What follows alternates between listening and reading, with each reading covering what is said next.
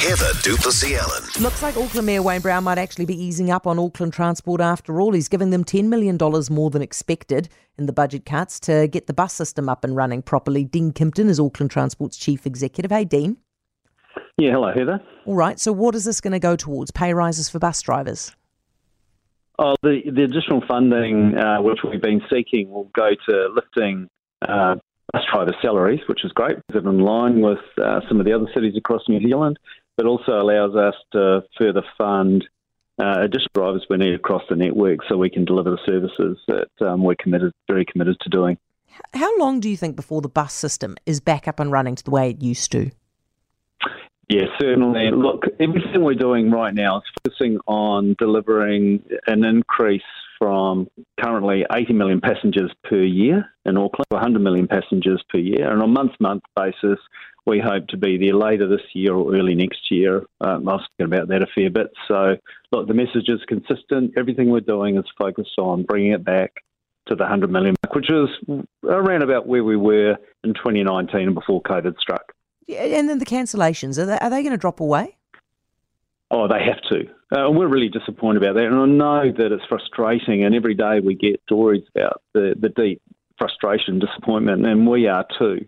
Um, but our budget, with the constraints of the current Auckland Council uh, funding model, uh, meant that we had to reduce services to 80%. It meant that we had to change routes, change uh, schedules and timetables, and also it meant that we uh, uh, sometimes, because we've got a driver shortage, uh, we have to unfortunately cancel uh, planned services. The good news is that at the beginning of this year, we're 570 drivers short, and today we're 295 short. And you might have seen, or your your viewers, uh, listeners will have heard that uh, the bus companies are working really hard to bring back drivers, train them, and get them onto routes. So we know where the problems or the challenges are for doing that. So everybody's very focused on getting this right, and we're doing it as fast as we can. Dean, it's been so hard for, for people around the country, but really in Auckland particularly, right, to rely mm. on, on public transport. You've had the buses being cancelled, you've had the trains being cancelled, it's been a complete schmozzle. So many people have just got off public transport into their cars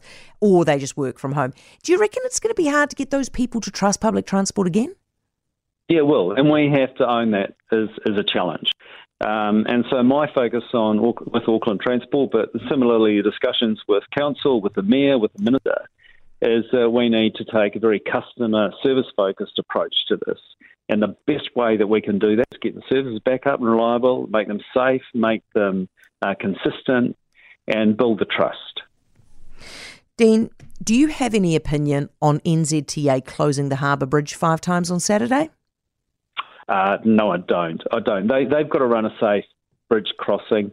Um, we know that when these things occur, like high winds, or it could be flooding in part of the network, or may, maybe it's an electrical fault in the rail system. Yeah. All of these things, they happen, uh, and our job, uh, working with our suppliers, is to make sure that we adapt.